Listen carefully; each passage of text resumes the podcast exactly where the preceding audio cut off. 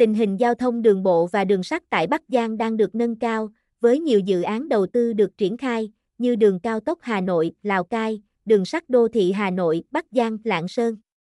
Tuy nhiên, để đáp ứng nhu cầu phát triển kinh tế và du lịch của tỉnh, đường hàng không cũng là một phương tiện giao thông quan trọng không thể thiếu.